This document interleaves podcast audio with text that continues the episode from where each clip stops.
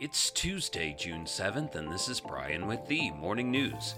Give us five minutes and we'll give you the headlines you need to know to be in the know. European officials blamed Moscow for a looming global food crisis as Russia's ongoing blockade of Ukrainian ports threatens the country's grain exports while fighting rages in the east. Russia's ambassador to the United Nations walked out of a Security Council meeting on Monday after European Council President Charles Michel accused the Kremlin of weaponizing food supplies in a heated exchange.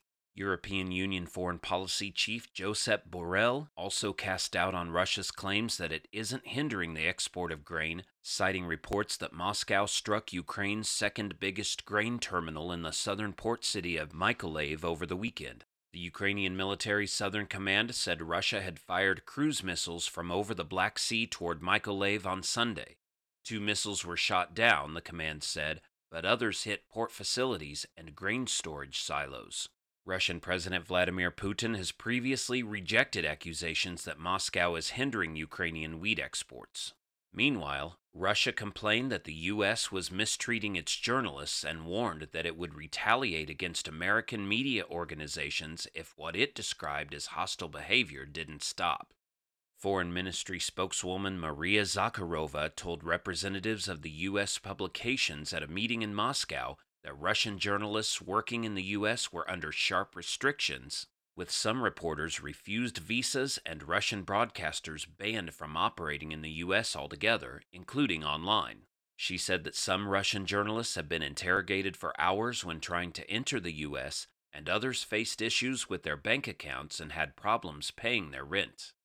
The Kremlin has largely stamped out any free media in Russia. Russian officials have argued that all media is allowed, but the government won't tolerate what it considers to be propaganda or information published to foment dissent or denigrate Russia.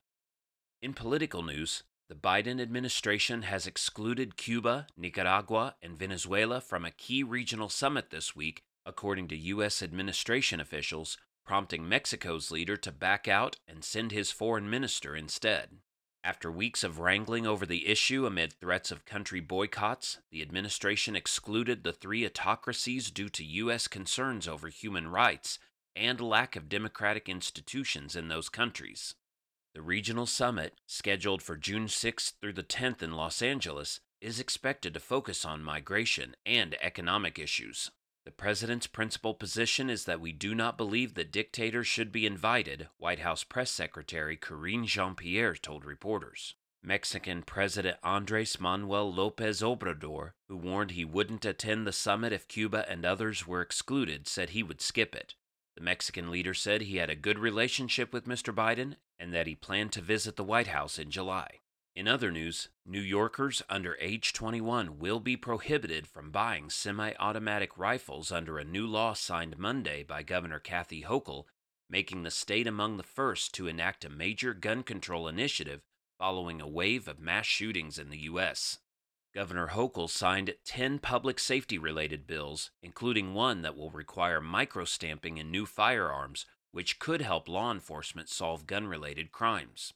Another bill revised the state's red flag law, which allows courts to temporarily take away guns from people who might be a threat to themselves or others. New York's legislature passed the bills last week, pushing the changes through. And United Kingdom Prime Minister Boris Johnson survived a leadership challenge Monday, narrowly subduing a rebellion within his Conservative Party that leaves him in power but politically wounded.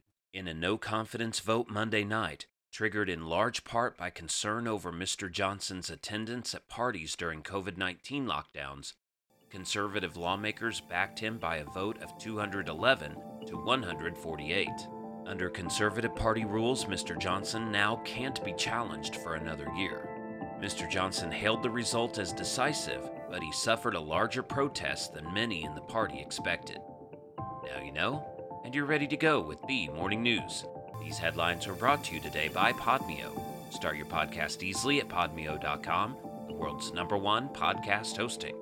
Subscribe to this daily morning brief on Spotify, Apple Podcast, and themorningnews.com. Thank you for listening.